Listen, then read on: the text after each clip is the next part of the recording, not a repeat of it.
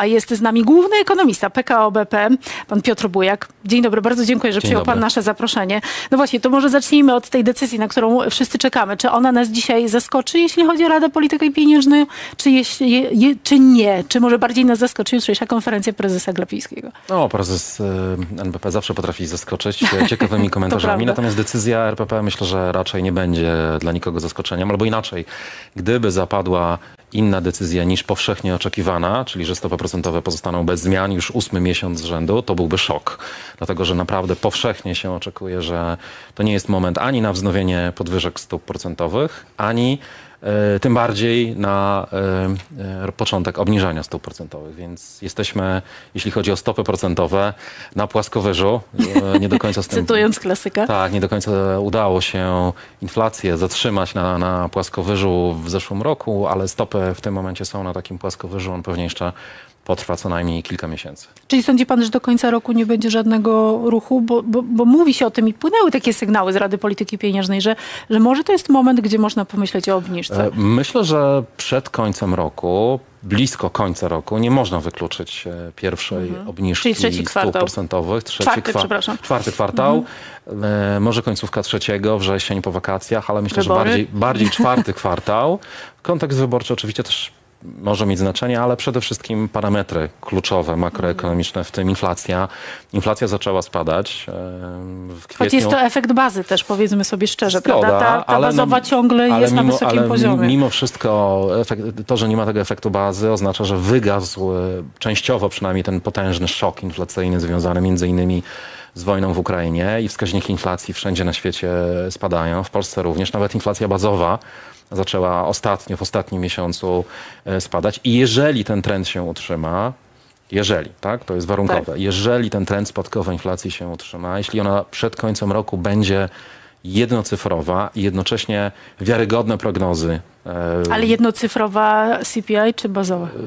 jedna i druga Okej. powinna być jednocyfrowa i jeśli wiarygodne prognozy będą wskazywać, że w kolejnych latach inflacja będzie dalej spadać, to myślę, że e, większość Rady Polityki Pieniężnej może na poważnie zacząć dyskusję o obniżkach stóp procentowych. Takie głosy jakieś takie pierwsze, e, nieśmiałe może na razie e, o tych obniżkach stóp procentowych już się pojawiają, ale na, pod, pod koniec roku ta dyskusja moim zdaniem może się zacząć na poważnie. Tylko wygasają kolejne tarcze za chwilę. E, No i teraz pytanie, czy to nie będzie tak, że spotkamy się z obniżką, a za chwilę znowu z podwyżką? No bo te tarcze spodziewam się, że podbiją inflację. Czy, czy Bardzo- utrzymają... Bardzo duża Uporczywą. część, bardzo duża część tarczy antyinflacyjnej została już wycofana Tak, w tym prawda. roku.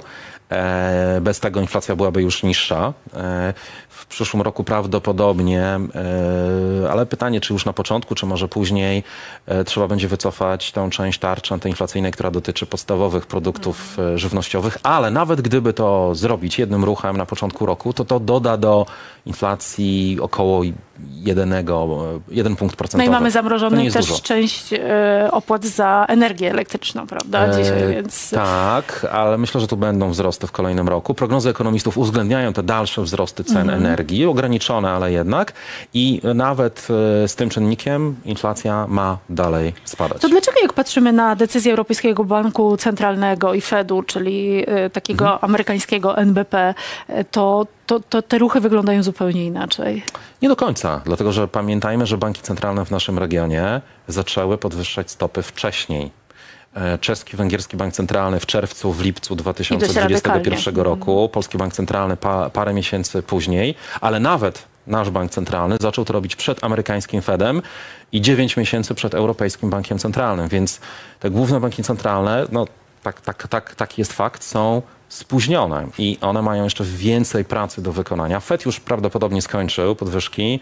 On się też musi martwić o banki, które się wywracają trochę pod wpływem Kolejne właśnie tych znowu. podwyżek stóp procentowych. Natomiast Europejski Bank Centralny nie ma problemu z bankami. Europejska gospodarka nie wygląda źle. Bezrobocie jest rekordowo Inflacja niskie. jest niska. Rynek pracy mocny. Płace, oczywiście. płace przyspieszają, a inflacja z kolei właśnie bazowo szczególnie jeszcze rośnie w Europie. W Stanach Tak, Zjednoczonych ale w porównaniu do Polski no jednak jest, jest, niższa, różnica. ale rośnie. W Polsce już zaczęła spadać, w Europie, strefie euro rośnie, więc Europejski Bank Centralny musi jeszcze stopę procentową podwyższyć. No to może dobre wiadomości, ale spodziewa się pan, że prezes Glapiński powie, że został zakończony cykl podwyżek? Nie sądzę. Nie, moim zdaniem też nie powinien tego robić. E, to by osłabiało taki antyinflacyjny wpływ dotychczasowych podwyżek. To by nie ułatwiało zakotwiczania oczekiwań inflacyjnych na możliwie niskim poziomie. Myślę, że lepiej jest e, e, takie jastrzębie piórka ciągle nosić i, i raczej straszyć wręcz tym, że może się przydarzyć jeszcze dodatkowa podwyżka stóp procentowych, a na pewno, że stopy procentowe długo pozostaną bez zmian, to będzie powodowało, że... Pewnie na oczekiwania inflacyjne Że oczekiwania inflacyjne będą odpowiednio I na to, co niskie. siedzi w Tak. naszej głowie A jeżeli nadejdzie właściwy moment na to, żeby obniżać stopy procentowe, to bez takiego niepotrzebnego, retorycznego zwrotu z wyprzedzeniem, po prostu trzeba to będzie zacząć e,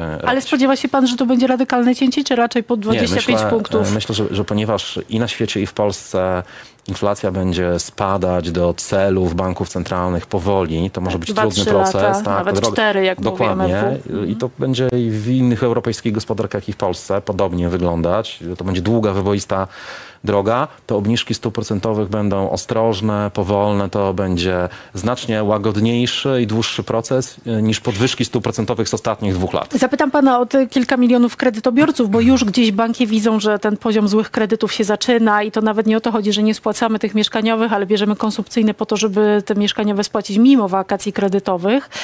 E, Jak długo przyjdzie nam funkcjonować e, z wysokimi stopami procentowymi i na jakim poziomie Pana zdaniem one się zatrzymają, kiedy będziemy blisko celu, czyli tam powiedzmy 2,5 plus minus 1? Znaczy, po, powiedzmy to jeszcze raz. Stopy procentowe z obecnych poziomów w Polsce będą spadać, a nie rosnąć. Więc y, zaraz będziemy w środowisku spadających stóp procentowych, ale ten proces będzie powolny i nie wrócimy do tak niskiego poziomu stóp procentowych, jaki był e, w okresie pandemii. To były zerowe, Zerowe właściwie stopy oczywiście. procentowe Też w nie- Polsce. niezdrowe a dla wcześniej, A gospodarki wcześniej przez generalnie. kilka lat były niemal zerowe, były bardzo niskie, 1,5% przez kilka lat stopa referencyjna Narodowego Banku Polskiego, niewiele wyżej WIBORy i oprocentowanie kredytów mieszkaniowych między innymi. Moim zdaniem do takiego środowiska nie wrócimy. To była swego rodzaju anomalia na tle historycznym poprzednich dekad. E, e, Jest wiele czynników strukturalnych, przede wszystkim spadek podaży pracy na świecie, deglobalizacja, co de facto jest infla inflacjogenne, e, proinflacyjne. Do tego transformacja energetyczna kosztowna, szczególnie dla Polski. E, Ceny energii będą 55, rosły, unijny. więc e, bardzo wielu ekonomistów uważa, my również tak sądzimy, że inflacja w tej obecnej dekadzie, nawet jak się teraz obniży po tym niezwykłym szoku potwornym, to i to i tak będzie wyższa, pozostanie wyższa trwale niż w poprzednich dwóch dekadach. A w związku z tym Mhm. Czyli wyższa to stopy będzie procentowe, 5% to będzie niżej? powiedzmy 3, 4, może 5%. e, Czyli te stopy niewiele spadną Dlatego stopy procentowe będą e, wyższe też niż przeciętnie w ostatniej dekadzie, czyli nie wrócimy do zerowego poziomu, nie wrócimy do 1,5%, tylko to będzie bardziej 3-4%. To jest chyba taki docelowy poziom stopy e, referencyjnej NBP, którego należy się spodziewać Czyli w kolejnych latach. 2025 to możemy się Rok spodziewać. i kolejne lata to taki poziom stóp. To nie jest dobra wiadomość dla tych, którzy mają dzisiaj kredyty. A widzi pan szansę po dzisiejszej e, decyzji, że e, trochę WIBOR ruszy, bo on ostatnio się zatrzymał na, na określonym poziomie, no i nie chce spadać.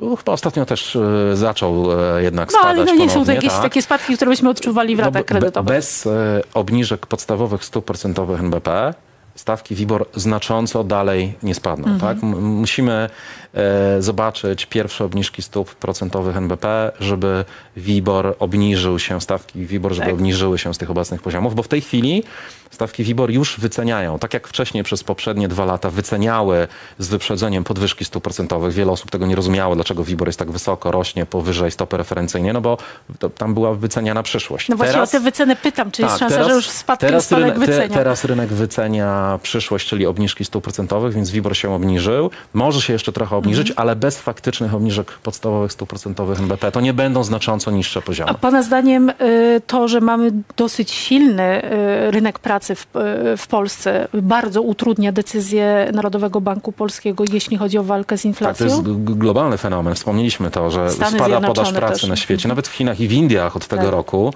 E, I, e, I to jest e, niezwykłe, że mamy re- niemal recesję w wielu gospodarkach, w tym w Stanach Zjednoczonych, w strefie euro jesteśmy na krawędzi recesji, w Niemczech prawdopodobnie jesteśmy w recesji, a rynek pracy jest bardzo mocny. Stopa bezrobocia w strefie euro jest na rekordowo niskim e, poziomie, podobnie w Stanach Zjednoczonych bardzo nisko. I to e, ta strukturalna siła rynku pracy utrudnia walkę z inflacją. To jest źródło y, w du- dużej mierze tej podwyższonej inflacji. Ten mocny rynek pracy, mocna presja płacowa, mocny popyt konsumpcyjny to jest źródło inflacji i, no i tutaj będzie y, dylemat dla banków A czy w centralnych. ogóle wynika taki silny rynek pracy? Bo, bo w Stanach Zjednoczonych też to obserwujemy. Czy to jest tak, że stajemy się starzejącymi się społeczeństwami? Czy w Europie jest To tak, jest- że napływ naszych sąsiadów z Ukrainy też e, zmienił sytuację? Jakie czynniki tym decydują? Czy są jakieś w ogóle zmienne e, w tym obszarze? Y, Myślę, że może nie wszyscy to dostrzegamy, ale w, ostatnich latach, w, ostat, w ostatniej dekadzie nastąpiła wielka strukturalna zmiana na świecie, także w polskiej gospodarce. Po kilku dekadach nieustannego, dość dużego wzrostu liczby osób w wieku produkcyjnym, e, wzrostu dostępności pracowników, e, cała Europa Wschodnia, w tym Polska, po wejściu do Unii Europejskiej, wie, wielki nowy zasób e, pracowników, Tak. Chiny, e, Indie. E, kilka dekad wzrostu e, liczby osób w wieku produkcyjnym, to działało dezinflacyjnie, to obniżało koszty produkcji na całym świecie razem z procesem globalizacji, czyli przenoszenia produkcji właśnie do tych krajów z dostępną siłą roboczą, tanią. E, w ciągu ostatnich kilku lat to się odwróciło. E, Liczba osób w wieku produkcyjnym spada. W Polsce, w całym naszym regionie, w Chinach, teraz zaczyna w Indiach spadać. I to jest dla światowej gospodarki bardzo duży szok, który oznacza, że rynki pracy są mocne, pozostaną mocne, będą jeszcze bardziej napięte, jeśli gospodar gospodarka nasycone. przyspieszy. I, i, I stąd oczekiwania, że ta dekada, a być może kolejna, będzie stała pod znakiem podwyższonej inflacji ze względu na wzrost kosztów pracy. To jest też o tyle ciekawe, że y, pandemia spowodowała, że pracę hybrydową można wykonywać y, już zdalnie, pracując z Polski, na przykład dla Nowego Jorku, jednocześnie zajmując tutaj miejsca pracy. więc zmiany. To też jest taka ciekawa zmiana. Na koniec jeszcze chciałam pana zapytać o te napływające z, z Niemiec, bo taką mamy nie zawsze pozytywną aurę, jeśli chodzi o naszego zachodniego sąsiada, ale jednak ciągle jest to nasz główny partner mm, e, gospodarczy. No i tutaj napływają dość niepokojące dane związane ze spadkiem produkcji przemysłowej i nie tylko. Czy to się odbije na polskiej gospodarce? a Jeśli tak, to czy długofalowo i w jakiej? Bo tam zdaje się motoryzacja głównie decyduje No, o tych danych. Faktycznie tradycyjnie jest tak, że było tak, że kiedy Niemcy Bo hamowały... wszystkie modele w gospodarce po Tak. prostu się zmieniły. No właśnie, e, Upadły. ale do, powiedzmy do 2018-2019 roku było tak, przez dekady, że kiedy Niemcy hamowały, Polska, nasz region cały hamował. Kiedy Niemcy przyspieszały, my Tak. też. Natomiast w ostatnich latach było tak, że te, ta korelacja się odwróciła wręcz. To znaczy było tak e, w na przykład w 2018-2019 roku, że Niemcy bardzo ostro hamowały, głównie za sprawą problemów motoryzacji tej tradycyjnej, a Polska, ale także inne gospodarki w naszym regionie przyspieszały. Miały fantastyczny okres boomu e, gospodarczego, więc tutaj widać, że trochę bardziej chyba zaczynamy konkurować z niemiecką gospodarką niż być takim kooper, e, kooperantem, Zależnym, podwykonawcą, więc e, trudno dobra powiedzieć, jak będzie. Natomiast e, e, no, spodziewałbym się, że jeżeli to będzie poważne tąpnięcie w Niemczech, a te dane za marzec o zamówieniach e, przemysłowych Tak. czy o produkcji przemysłowej wyglądają naprawdę fatalnie, jeśli to będzie poważne tąpnięcie, to niestety odczujemy to negatywnie. Minus 3-4 miesiące do miesiąca to poważne jest na poziomie? Pana zdaniem jakim? E, t- Znaczy to jest już... e, To- to jest rozumie już, pan jako tak, poważne. To jest poważne tąpnięcie. Ten spadek zamówień przemysłowych w marcu, on jest porównywalny z tym, co działo się po wybuchu pandemii. Także no nie wygląda to dobrze. Miejmy nadzieję, że to było jakieś jednorazowe zdarzenie być może